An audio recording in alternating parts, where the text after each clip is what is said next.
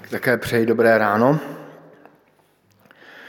Za ty poslední dva roky pandemie zřejmě každého z nás aspoň na chvíli napadla myšlenka, neblíží se už konec světa, tak budu rád, když mě to řeknete u vchodu, když se budeme loučit, jestli vás to napadlo nebo ne, jestli jenom já jsem takový eh, jako jak to říct, vyděšený nebo překvapený, nebo jestli i vás to někdy v nějaké chvilce napadlo.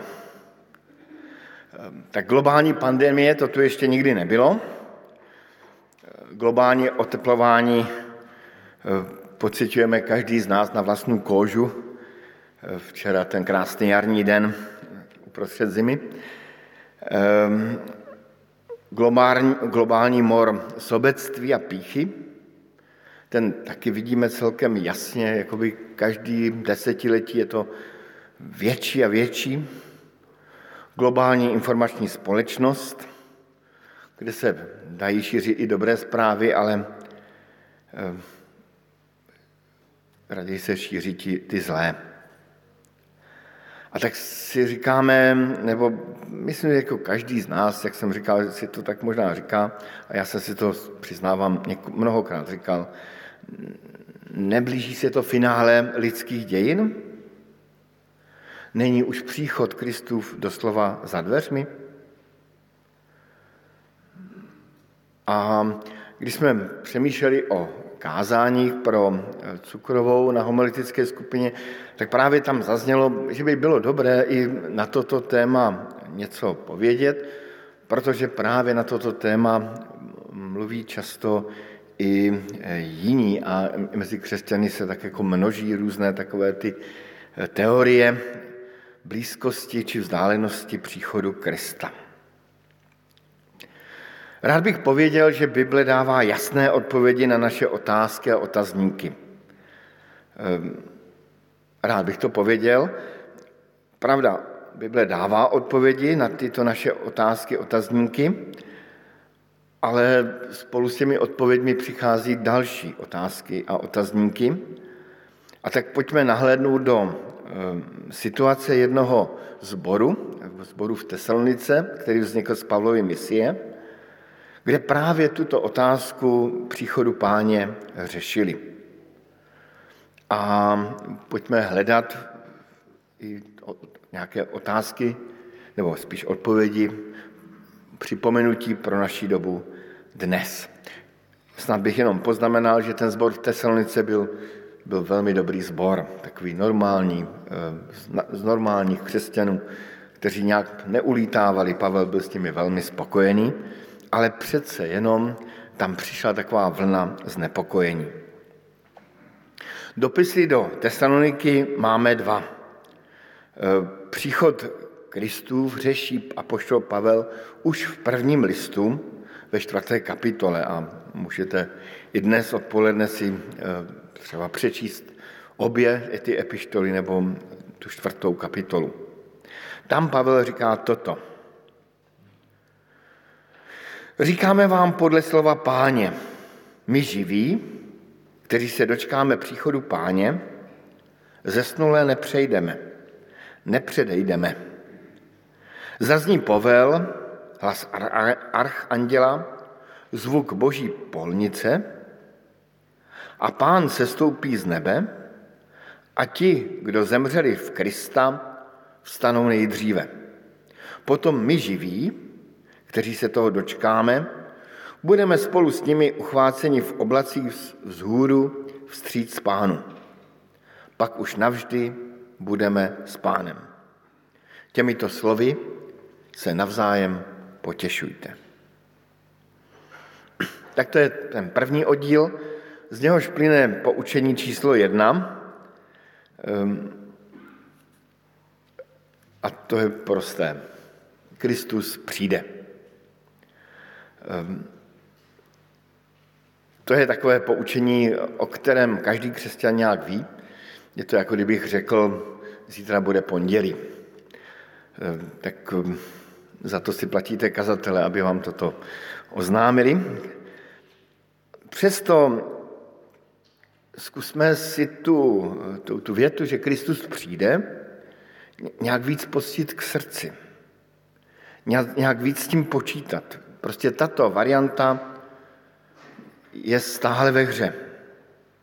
Sice Kristus slíbil, že přijde brzy, 2000 let je pryč, ale to slovo stále platí a slova písma se v tom um, naprosto jasně zhoduje, tam, tam někam směřuje to vyústění lidských dějin, Kristův příchod.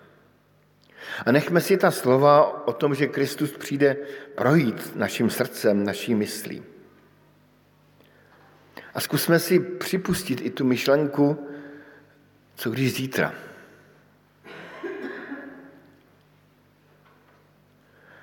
A pošel Pavel počítá s tím, že to bude velmi brzy. Říká tam, potom my živí, kteří se dočkáme příchodu Kristova. Tedy Pavel počítá, že se této chvíle dočká. A nakonec se toho, eh, toho eh, nedočkal. Zemřel eh, smrtí pozemskou lidskou. Když jsem se setkal, bylo mi možná nevím, 18 let, se starým farářem Václavem Hájkem z metodistické církve.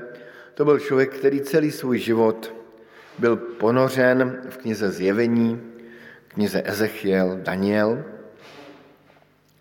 A, a byl to velmi takový skromný a laskavý člověk. Ehm, a on mi říkal, Petříčku, ty se toho dočkáš. Já už ne ty se toho určitě dočkáš. A ta slova mě provázejí od těch 18 let až do dnes. Ty se toho dočkáš.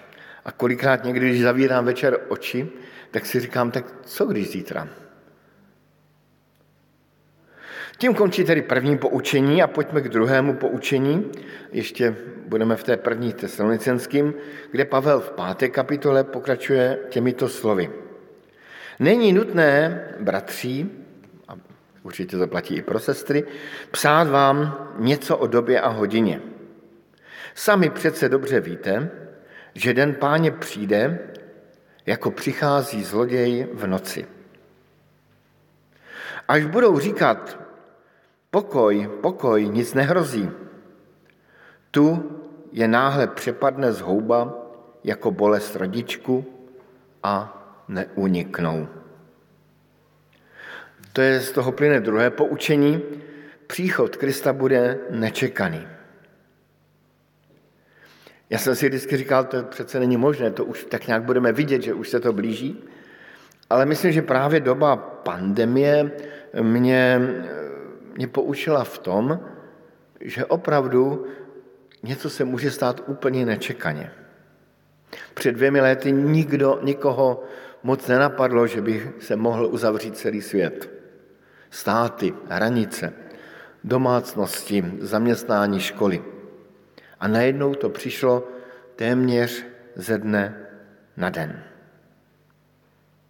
Nikdo to nečekal. Lidé se ženili, vdávali, oslovovali. Poprvé jsem o pandemii před dvěmi lety slyšel v malé vesnické hospodě v Matkově s chlapy u piva jsem si o tom povídal a tak jsem se tomu smál. Za měsíc jsme byli zavřeni. E, ten den přijde nečekaně. Nečekaně.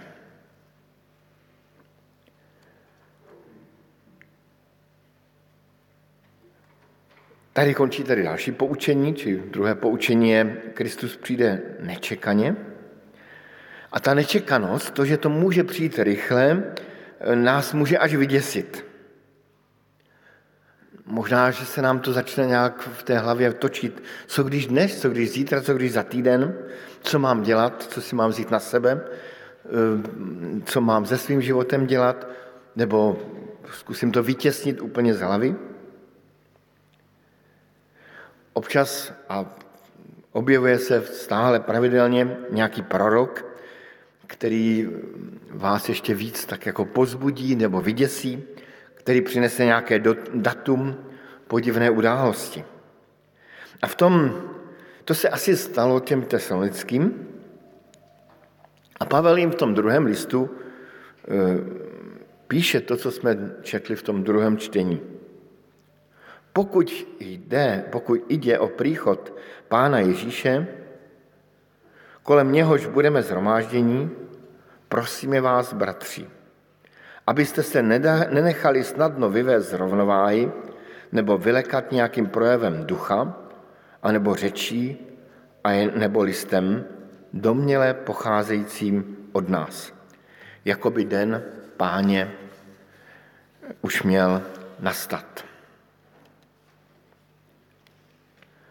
V případě příchodu Kristův, Krista můžou doslova křesťana pobláznit. Ta myšlenka, co když to bude zítra, pozítří, za týden. Co když je Kristus opravdu za dveřmi? Často pod vlivem učitelů, jak říká apoštol Pavel, proroků, dopisů, knih, kdy ti proroci se zaštiťují, pán mi to zjevil. Um, přichází takové pobláznění, takové, takové i pobláznění a pobloudění.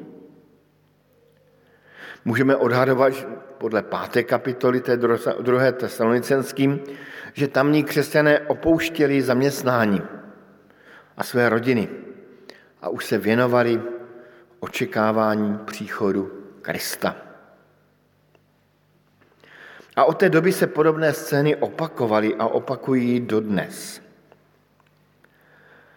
Um, lidé očekávají, vypočítávají, že Kristus přišel a přijde na svět. Um, právě jako v této oblasti byli fenomenální světkové Jehovovi, naši přátelé milí, eh, kteří, se, eh, kteří vypočítávali přesně příchod Pána Ježíše Krista. Dovolu si jmenovat datumy.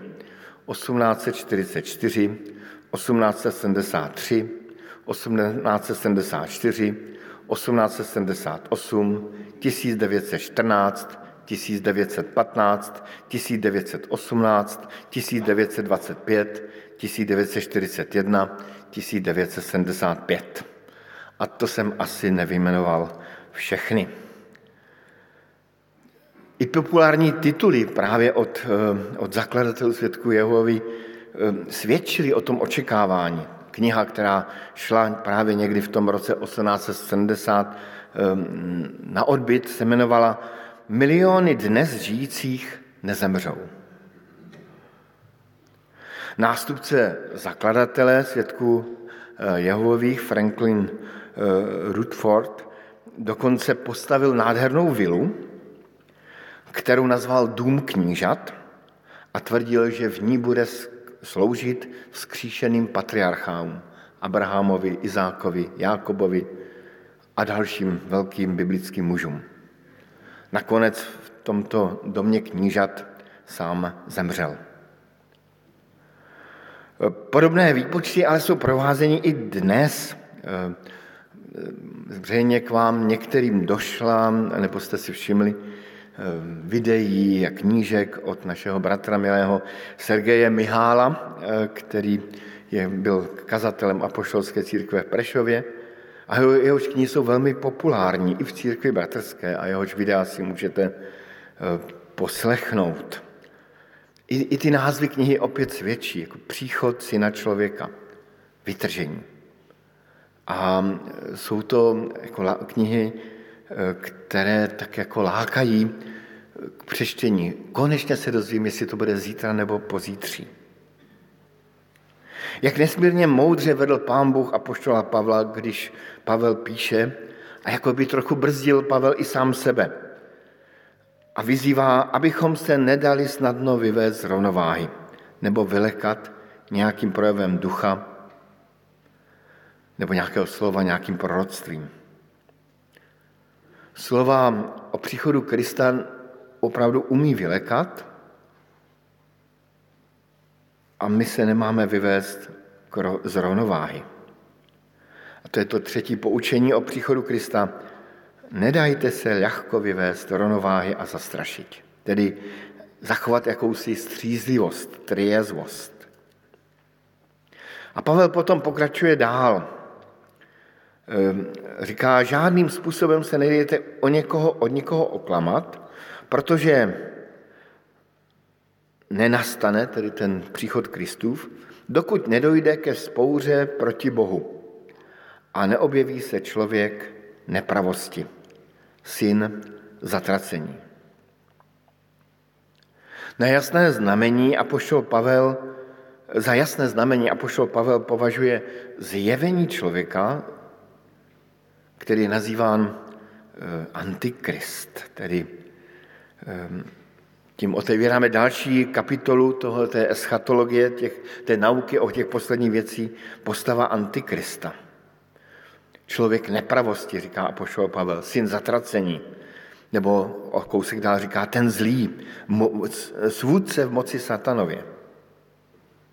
Postava antikrista, sjednotitele světa, vůči pánu, jak v odporu vůči Kristu, vůči pánu Bohu, je nesmírně populární a živá.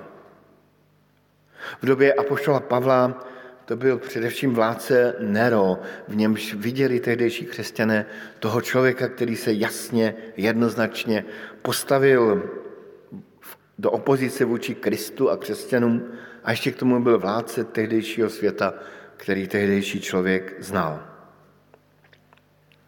Když postoupíme o nějaké tisíciletí dále, dostaneme se do středověku, kde byli velmi s oblibou od reformátorů označování za antikrista papežové. A naopak od papežů byli za antikristy považováni reformátoři. Martin Luther byl typický prototyp antikrista. Ale můžeme jít až do dnešní doby, do 20. a 21. století. Kolik lidí z naprosto logických důvodů vidělo v Hitlerovi jasného antikrista, toho, který chce sjednotit celý svět a který se postavil eh, a klamal leží eh, celý svět a i postavil se vůči Pánu Bohu ve jménu Božím. Později si vzpomínám dodnes, jak eh, když se na ruský trůn objevil Michail Gorbačov, tak kolikrát jsem slyšel od různých lidí, co když toto je ten antikrist. Muž s tím znamením na čele, on měl takovou tu velkou pihu na pleši své. Ehm, později, když se objevila taková významná mírová osobnost Baracka Obamy, opět jsem slyšel, co když toto je ten antikrist. A v dnešní době je, a to už je takové jako až, až úsměvně, úsměvné, je od katolické církve za antikrista, od některých lidí z katolické církve za antikrista považován ten laskavý starý muž, papež František. Co z Pavlova poučení o antikristu plyne pro naší, naše, naší eschatologii, naše, naše přemýšlení o příchodu Krista? To je poučení čtvrté, které jsem si tady napsal. Je dobré sledovat znamení doby. Proto Pavel tam říká, nezapomínejte, jak jsem vám to říkal, když jsem ještě byl u vás. Je dobré si připomínat znamení doby nejen od Pavla, ale i od Krista samotného. Tady bych rád přispěl k vašemu strachu k druhému, z druhého příchodu Krista, nebo naopak k vašemu nadšení z druhého Kristovu příchodu jedním znamením, ke kterému se já sám velmi rád vracím a které se opravdu naplnilo a naplňuje až ve 20. 21. století. To jsou ta slova Krista. Ale dříve musí být evangelium zvěstováno všem národům. Ta slova byla ještě před stolety nepředstavitelná, dnes jsou reálná. A proto je dobré sledovat znamení doby. A Pavel ve svém dopise eh, Potom pokračuje takovými tajemnými slovy, říká, víte, co zatím brání tomu, aby se ten antikrist ukázal dříve, než přijde jeho čas. A pak říká takovou zvláštní větu. Ta nepravost již působí, ale skrytě. dokud nebude odstraněn z cesty ten, kdo tomu brání. Zde Pavel říká, že ona nepravost, onen antikrist, ne, že by, no, že tu je s námi stejně stále, ale skrytě. Je tu sklon člověka i sklon lidstva ke zlému, se kterým máme počítat. A Pavel říká, že kdo si tomu brání.